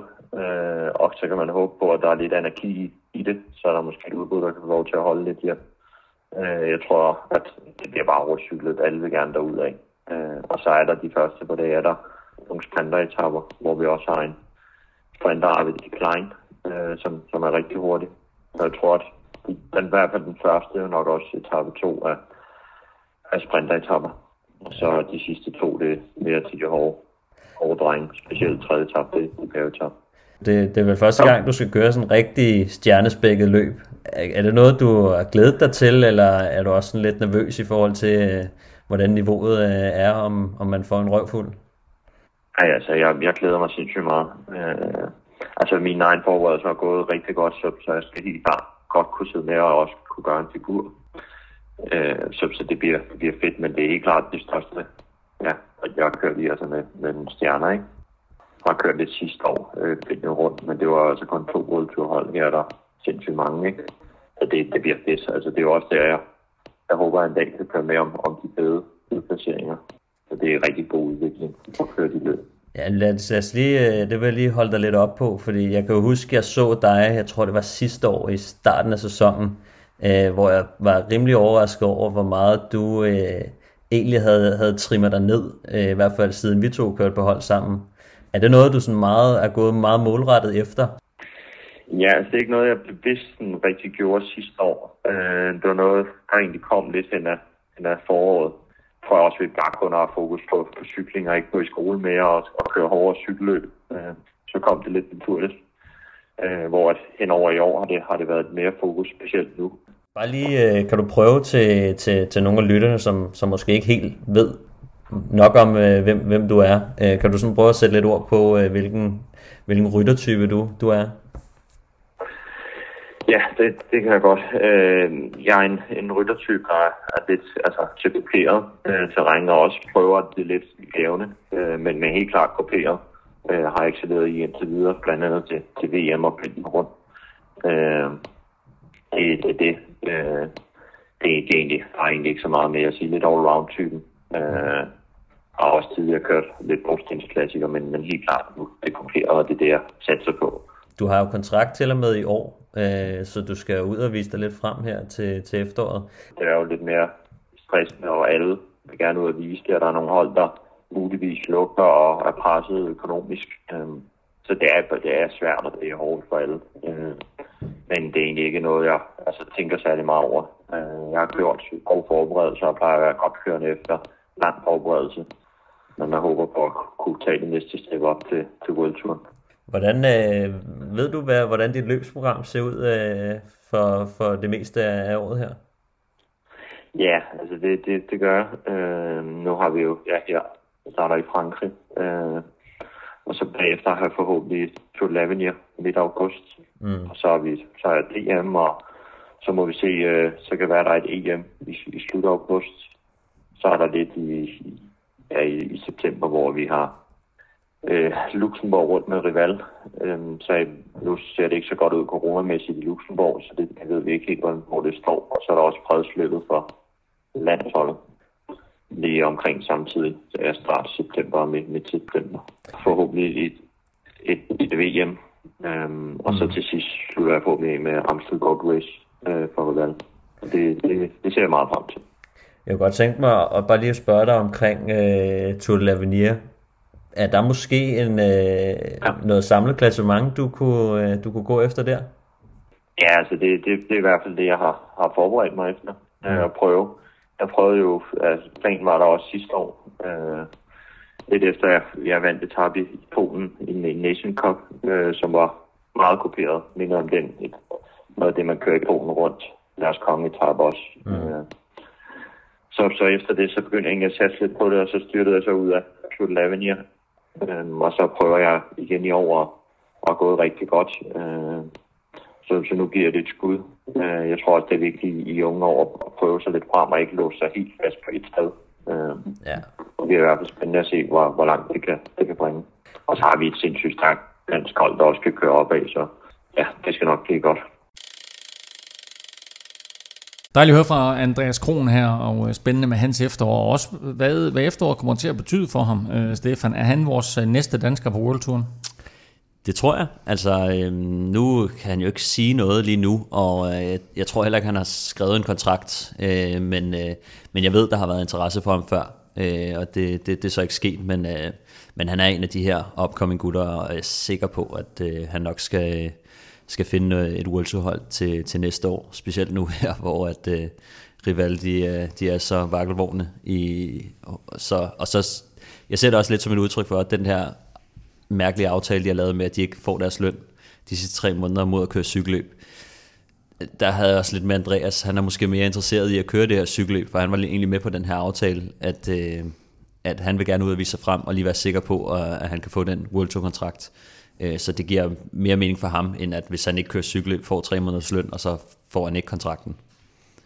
Og der ved jeg også, at I to talte også lidt om, at det var også vigtigt uh, med det her komprimerede program, og det antal løb, han skal køre, og de løb, uh, han skal køre, mm. at man uh, ikke skvatter. Ja, netop. Altså, jeg snakkede lidt med ham øh, omkring det her. Altså sådan, om det var lidt nervepirrende, og øh, når man er tæt på det egentlig, altså fordi at det var faktisk Andreas, der kommer med, med pointen om, at hvis man, nu, øh, hvis man nu bliver skadet i det her komprimerede program, styrter eller et eller andet, så har man ikke rigtig tid til at komme tilbage og fange formen igen, som man normalt ellers ville have, hvis man, hvis man styrter i marts og skal holde øh, 3-4 ugers pause, og så kan man godt komme tilbage til efteråret. Den mulighed har man ikke lige nu, så det, det hele bliver sat lidt på spidsen, og sådan er det jo for alle cykelrytterne, at de skal ud og vise sig frem på de her få øh, cykelløb, de har. Øh, så det bliver, det bliver vildt og blodigt, og, og sikkert også lidt ærgerligt for nogle folk, øh, som, som løber ind i de her skader eller styrt forhåbentlig ikke så blodigt for, øh, for Andreas. Vi ønsker ham alt det bedste her i, øh, i efteråret, og øh, håber naturligvis, at der er en World Tour-kontrakt lige om hjørnet til ham. første mulighed for Andreas Kron og Rival til at vise sig frem, det er altså i weekenden, hvor etabeløbet Route d'Occitanie begynder. Som Stefan fortalte øh, i toppen af udsendelsen, så er vi nu op på 738 støtter på tier.dk. Tak til jer alle erfarne støtter som nye. Uden jeres hjælp, der havde vi altså ikke kunne køre Europa Podcast her i 2020. Vi har som altid gang i en lodtrækning, og den næste præmie udlodder vi ved 750 støtter. Og Kim, den ved jeg, den vil du faktisk gerne selv vinde. Ja, det øh, størrelsesmæssigt vil jeg ikke, men øh, jeg vil godt have den op på væggen. Den, øh, den, den, den, den, er, den, den har det meget godt her i min lejlighed, synes jeg. Men, og så er der jo en autograf i nakken på den, ikke? Nej, en slags, jeg, tror, jeg, jeg tror mere, det er en sonjør med sin fedtede belgiske skrift, der har skrevet Phil. Og ved du ikke, hvad vi taler om, så er det altså den jakke, som Philip Gilbert han kørte i til VM sidste år i Yorkshire, hvor han styrter, så der er sådan et par huller på det ene ærme, og så står der altså Phil øh, i nakken. Og så har vi faktisk også en lille ekstra præmie i puljen, Kim. Ja, vi havde Niklas Larsen inden for nogle uger siden. Det, er, det er, en lang, det er, den, er det ikke den præmie, der er gået længst tid? Oh, den er gået Vi må godt lige opfordre nu ja. til, at ja. uh, man nu, lige Men nu, nu er sommerferien også over, og nu skal vi ja. op på de der 750. 750. Så ud af posen. Ud, ud af posen, og hvad var det, vi fik fra Niklas, uh, Stefan? Det var noget... Vi fik en drikkedunk og en muset og, og lidt ekstra lige. Ja. Så, og ja, så sådan den der lille, hvad hedder det, lille, lille regnpunkt. Nå, det er rigtigt. Til, faktisk fed, ja. til, til sin telefon og sådan lidt. Telefon og lidt cash, hvis man ja. skulle købe slanger eller have sin cykel eller noget. Kunne du tænke dig at vinde Philip Gilberts legendariske Quickstep-jakke fra VM i Yorkshire, og samtidig være med til at støtte Europa Podcast, så sker det altså på tier.dk. Beløbet er valgfrit, og du donerer hver gang vi udgiver en ny podcast, og når du donerer, så deltager du automatisk i lodtrækningen om jakken og de her ekstra præmier fra UnoX. For alle vores lodtrækninger, der gør vi det på den måde, at for hver femmer du donerer, der får du et lod i puljen, så jo større beløb, jo flere lodder, og dermed altså større chance for at vinde. Du finder link både på velropa.dk og på tier.dk.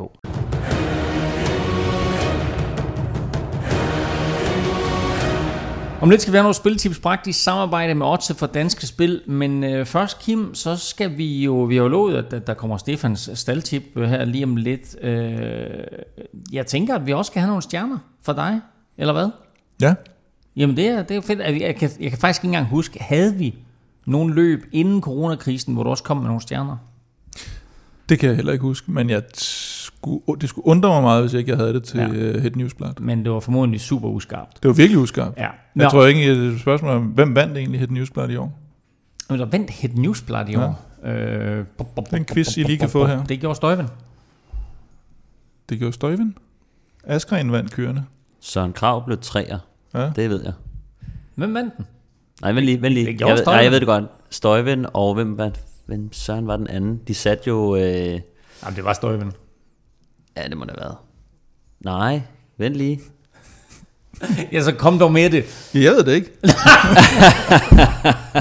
Ej, Jo, det var øh, Yves Lampard og Støjven, der kom ind sammen, ikke? jeg mener, Så- var, jeg mener, det var Støjven, der vandt. De, de, fordi de satte jo Søren Krav øh, hen over øh, Gertsbergen, og så den Jo. der lille... Den lille, øh, øh, hvor de svinger til venstre der, ja.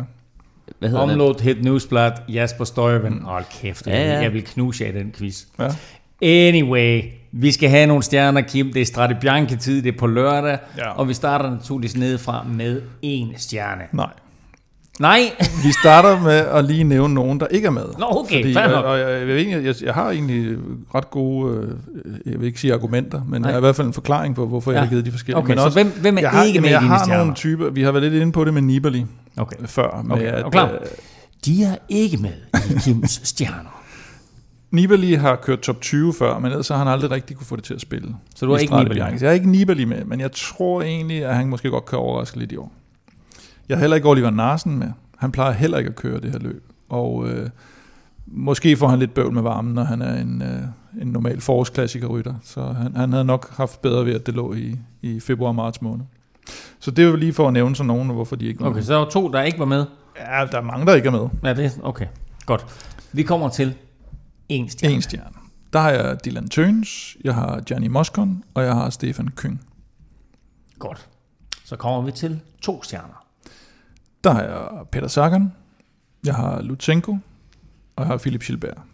Sagan har vi også været lidt inde på, han kan ikke så godt lide finalen her, har gjort det ellers godt tidligere i, i Strade Bianche. Jeg er heller ikke helt sikker på, om han kommer sådan flyvende ud af starthullerne her efter, efter corona. Øh, Lutsenko til gengæld, han kunne sgu godt være lidt en, en farlig outsider, men, men de burde køre for fuglsang, men jeg, ham, ham tror jeg faktisk lidt på. Så kommer vi til tre stjerner. Der er altså taget en borerrytter, fordi de er til gengæld kommet ud af starthullerne her og, og vandt hele Molevitten nede i den der, hed den Sibiu romanske Sibiu-tur. Ja. Øhm, så Schachmann tror jeg er deres bedste bud, og de er tydeligvis i form. Øh, Thies Benoit har kun givet tre stjerner, kan man vel godt sige, i forhold til, hvordan han, efter min mening, der kan han bedre lide øh, lidt regnvejr end, end 37 graders varme. Og har også øh, vundet løbet tidligere, ikke? Men I, for to år siden. I, i mudderversionen, Ja. jo. Og så øh, Kwiatkowski, der også har vundet løbet tidligere, har jeg på tre stjerner. Ham har jeg sgu også lidt svært, eller jeg har lidt svært ved at placere dem alle sammen, fordi de har holdt ferie i, i, i, fem, i fem måneder. Så, øh, Vi ved jo ingenting. Vi ved ikke en skid. Så det er Det- sådan lidt på, på det- tidligere meritter. det, det det, det, og mavefornemmelser. Og, øh, og derfor, på Skal vi fire, til fire stjerner. derfor skal vi til fire stjerner, og derfor så er Alaphilippe faktisk kun på fire stjerner. Hold da op. For prøv nu at høre her. Ja. Han har ikke kunne styre det. Han har fået en ny kæreste. Og så får han den her ferie. Tony Gallopings ekskæreste. Mm. Så skal han have været disciplineret. og det, det kan han ikke. Så han kommer til at skuffe. I hørte det her først. Sammen med Greg van Avermaet og øh, Wout van Aert får han fire stjerner. Wout van Aert og Alaphilippe begge to med fire stjerner. Det er det. Sidste års to og tre. Ja. Okay, og så sammen med Greg van Avermaet. Jeg vil så sige, at fire og fem stjerner i den her sammenhæng, de, de ligger relativt tæt. Så har vi med fem stjerner. Fem stjerner, Jakob Fogelsang. Sådan. Og Mathieu van der Poel og Ja. Stenik Stibar. Sådan.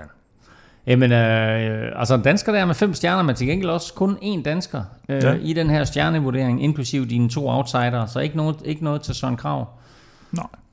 Og det var ikke sådan en, du følte, at han lige skulle have været nævnt, hvorfor han ikke var med i, din stjernevurdering? Mm, nej. Nej. Godt, men øh, der har vi det. Øh, er du sådan nogenlunde enig, Stefan? Øhm, nej.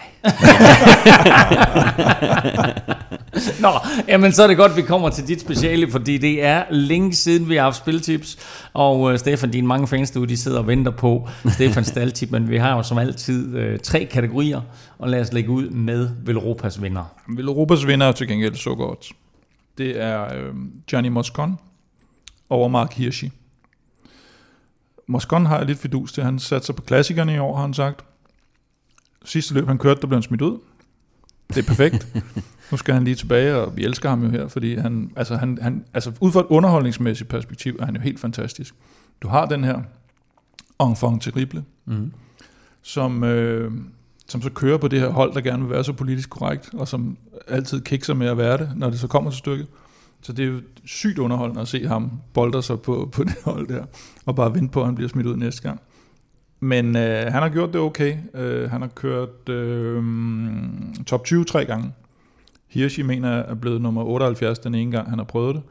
Og så har Hirschi altså Søren Krav, øh, Tis Beno, måske endda også Nicholas Roach, som jeg ser det foran, så i, i hierarkiet på Sunweb. Så øh, odds øh, 2,3 har vi fået den boostet op til, Stefan. Ja. Fra øh, oprindeligt 2,1. Det er altså... Det, det, jamen, det er Så bare at tage, vinder det er bare at tage pengene og løbe. Så Ja- Velropas vinder, det er Gianni Moscon over Mark Hirschi, og Ja. ja. det, er, det er cykling og ikke boksning, vi taler om. Mm, han vinder begge dele. Men odds 2,3 er der. Så skal vi have, øh, lad os springe ud i det, Stefan. Vi skal have Stefans staldtip. Staldtips. Ja. I flertal i dag. Ja, Nå. der kommer to. Uh. Der kommer simpelthen to. Øhm, det startede med, at, øhm, at jeg skriver til... Jeg vil gerne have et odds på Søren Krav. Men der, der var ikke andet end en vinder. Så jeg blev nødt til at skrive til oddset og sige, vi skal lige have noget Søren Krav ind. Så måtte jeg vælge en anden i mellemtiden, fordi det kom lige her op til. Men øh, det, det jeg startede med, det var Wout van Aert i top 3. Øh, Som han er blevet de sidste to år. Ja, han blev træer i 19 og træer i 18, og øh, jeg synes, at øh, vi så ham i, i foråret i, i omløb, da han blev øh, 11. Og det var egentlig nok til, at jeg tænker, han er sgu, han er sgu rimelig meget tilbage. Der er også gået noget tid siden da, så øh, jeg var lidt nervøs i forhold til den måde, han, han udgik i turen sidste år, og hvordan han bouncede tilbage. Han kørte vist okay i cross-sæsonen, ikke øh, på sit sædvanlige topniveau, men, øh, men okay. Så, øh, så ham kan man altså få i top 3 til odds 4,5, og den er, den er lige boostet op fra de ellers normale 4. Jeg synes, at det, synes, det er et rigtig godt tip i forhold til øh, Strade Bianche med, med grus og bakker og, og hans øh, niveau. Øh, der, der kan han altså godt være med. Det eneste problem, han har, det er den her bakke, Il Campo, op, i, op til Siena. den er, lige, den er lige, lige for spids til ham. Øh, sådan i forhold til eller Philippe, hvis han er på toppen og så videre. Men, øh, men jeg Altså tror for godt, dem, han kan der- klemme sig i top 3, ligesom han har gjort de sidste to år. For dem, der ikke kan huske det, og der blev han jo faktisk nummer 3 også, gjorde han ikke? Det var der, hvor han lå med bare det, hvor han Jo. får krampe i begge Jo. ben på, på stigningen og, og, og må lige have cyklen. Det var i, i 18, der ja. det der fuldstændig vanvittigt fede løb. Så det var dit første staldtip, Wout van Aert i top 3 til odds 4,5. Ja. Og så noget Søren Krav. Søren Krav, jeg, var, jeg, jeg tog ikke spille ham som vinder, øh, men jeg har til gengæld fået åbnet et odds, der hedder Søren Krav i top 5 og Søren Krav i top 10. Øh, jeg tror, jeg vil gerne, jeg vil gerne øh, gå planken ud og tage ham i, i top 5, fordi der er odds 6,5 på, på Søren. Øh, man kan få ham i top 10 til odds 2,5. Øhm, og det er jo fordi, at Søren han har fået øjnene op for højdetræningslejr. Øh, det jo virker helt fantastisk. Han øh, blev træer i, i omløb og vandt den her enkeltstart på, på overlegen vis i Paris-Nice. Og fordi at han ikke gad tale med os, fordi han er gået jeg totalt i boks. Ja, det, altså, det, det er også det, der gør, at han skulle have haft stjernen, det, faktisk. det, det skræmmer mig lidt, og jeg ved bare, hvor, hvor dygtig... En, en mand, der tør sige nej til Velropa. Ja. Ja, det er vildt. Det er vildt. Med det, han har gået i boks. Det er jo ikke første gang, han har sagt faktisk, at han har gået i boks. Vi var i Flandern for... Nej, det var ikke dengang, du var med, Stefan. Nej. Sådan tre år siden, tror jeg, det var. Og så... Øh, der boede vi på hotel med ham jo. Hvor, han, øh, hvor vi sagde, "Hvad, kan vi ikke lige få lov at snakke med dig?" Sådan, Altså, vi gik jo op og ned af ham alligevel. Jamen, han var, der var han også gået i boks om torsdagen, tror jeg, hvor vi skulle køre om søndagen. Mm. Det gik så ikke så godt, vil jeg sige. Øh, Nej, men det er også lige meget. Men Ja. øh, han, øh, jeg ved at fra, fra, fra egen erfaring, og det har jeg kørt med ham, at han er utrolig farlig øh, lige ud af boksen øh, til sådan noget her. Så øh, han har kørt løbet en gang før, der blev nummer 23 tilbage i 2018. Øh, måske ikke det bedste, men der er også sket en del for ham siden. Han kommer fra en, en, eller anden, en, ja, en form for højdetræningslejr nede i Tirol i Østrig. I Tirol, mener du? Tirol. Tirol. Det kommer an på, hvor man kommer fra jo. Tirol. Tirol. Og, og du mener, han kan, han kan godt vinde på et solorit Ja. I Tirol. i Tirol? Men øh, ja, jeg ved bare, at Søren han, han har, hvad der skal til. Øh, både til at køre opad og til, til grus, øh, og, og har, har haft en rigtig god sæsonstart. Og øh, er gået i boks. Så, øh, så top 5. Kim havde øh, fuldsang med fem stjerner. Øh, du har en Søren Krav i top 5 eller top 10. Mm. Øh, hvem ser du, at de to klarer sig bedst? Af hvem? Fuldsang og Søren Krav? Altså, jeg har bare fidus til, til Søren Krav. Altså, de kan jo godt begge to gå i top 5, men øh, det kommer nok ikke bag på nogen, at jeg ikke har øh, den allerstørste fidus til, til Jakob Fuglsang. Så øh, jeg, altså, det er fordi, jeg tror, jeg har bare forventet, at, at der, der kommer bare et dyk snart, og jeg bliver ved med at, Det er ligesom at holde mig og fast i. aktiemarkedet.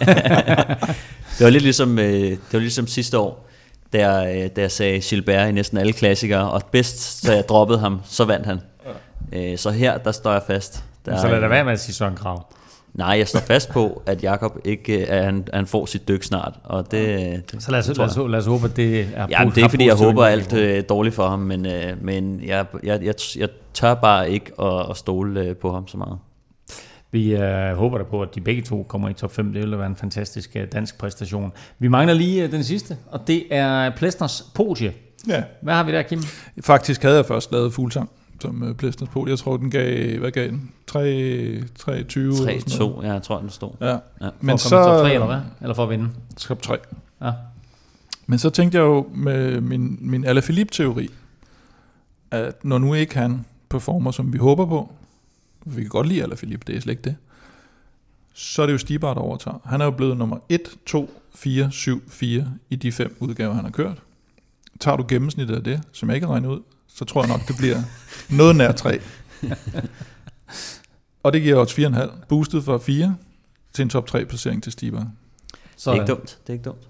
Det var, øh, det var de tre, øh, skråstreg fire, første spiltip øh, i det her komprimerede efterår, bragt i samarbejde med Oddset fra Danske Spil. Wout van Aert i top 3 til odds 4,5, Søren Krav i top 5 til odds 6,5 eller 2,5. Øh, Stedenek Stibar øh, på podiet til odds 4,5, og så altså den her med Gianni Moscon over Mark Hirschi til odds 2,3. Og Ja, Wout van Aert. Wout van Aert. Nå, så havde du Wout van Aert i top 3 til odds 4,5, har jeg ikke sagt det?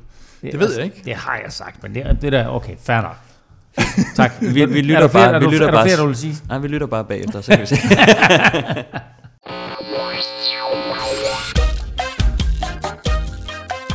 Nu har vi talt meget om det kommende Strade Bianche. Nu skal vi sådan kigge lidt tilbage på Strade Bianche gennem tiderne, fordi vi skal have afgørelsen på quizzen. Og øh, der har været to danskere på podiet i Strade Bianches historie. Øh, Jeg, skal, jeg gav jer Jakob Fuglsang, som var på podiet sidste år. Hvem er den anden dansker, der har været på podiet? Stillingen er 18-15, og Kim, du har serveretten. Vil du svare, eller vil du give den til Stefan? Jeg vælger at svare. Du vælger at svare. Godt så. Jeg kan ikke komme på andre, eller det kan jeg egentlig heller ikke engang komme på, men mit bedste bud, det bliver Cecilie Utrup Ludvig. Åh, oh, den var fræk at gå Ej. damevejen. Ja, Ja. ja. Øh, jeg var også jeg var faktisk lidt ude i tårne, fordi jeg, jeg sad og grublede meget over den, men det er selvfølgelig kun øh, det er selvfølgelig kun øh, nej. Ja, jeg har det eneste bud jeg kan komme med, så det er Annika Langved. Åh, oh, for helvede, mand. det rigtige svar, det er Annika Langvald. Det var sidste år. Det var sidste år. Både hende, og, både hende og Fuglsang blev to år sidste år. Hold kæft, hvor er det stærkt, det her, drenge. Ej. Au, Kim. Og så giver jeg dig alligevel kvindevinkel, mand. Og du var, er vi enige om, du var aldrig gået kvindevejen, hvis ikke Kim var gået? Nej, men jeg, jeg, jeg sad stadig nu og, og tænkte sådan, hvem fanden er det, det er? Fordi det eneste, jeg, jeg havde håbet, du ville spørge sådan noget med, hvem andre fra øh, Sverige eller, eller Skandinavien eller sådan et eller andet. Fordi jeg ved, Løfqvist og Jungqvist. Jeg ved, at der ikke var nogen herre jo, og så sidder jeg og tænker, hvem fanden i helvede, så sagde sådan, Amalie, hun kan jo ikke køre, hun kan ikke køre Strade Bianche, og jeg har glemt fuldstændig alt om Annika Langved. Og så siger jeg, men jeg kan heller ikke huske, at Cecilia, jeg mener, hun var blevet nummer 6 eller sådan noget i Strade Bianche. Men det, så, så var jeg jo ligesom på udelukkelse. Det var, det, var, det, var, det var super sejt, at du gik kvindevejen først og fremmest, Kim. og øh, det var ikke Cecilie, men det var til gengæld Annika Langberg. Vi havde jo et, et fantastisk Strade Bianche. Til... Vi havde et fantastisk Strade Bianche sidste år, hvor, øh, hvor Annika blev toer øh, om formiddagen, og øh, Jakob Fuglsang blev toer om eftermiddagen. Udvidning af føringen, eller hvad hedder det? Udbygning af føringen hedder det. Øh, Stefan, nu fire point foran. 19, det var som at score selvmål, det der. 19-15. Wow. Øhm, tak for i dag til øh, jer to, øh, og til alle jer, der har lyttet med derude. Og lige en sidste opfordring. Hvis du synes om Europa Podcast, så må du altså meget gerne give os nogle stjerner og en anmeldelse i din podcast-app. Øh, og hvis du vil være sikker på aldrig at gå glip af noget vigtigt, så følg os på de sociale medier. Kim og Velropa finder du på Facebook, Twitter og Instagram på Snablag Velropa. Og Stefan, nu med langt over 1000 følgere, finder du på Twitter på snablag Stefan Johus. Undertegnet finder du alle steder på snablag NFL Ming. Tak for nu. Tak fordi du lyttede med på genhør i næste uge med optakt til Milano Sanremo.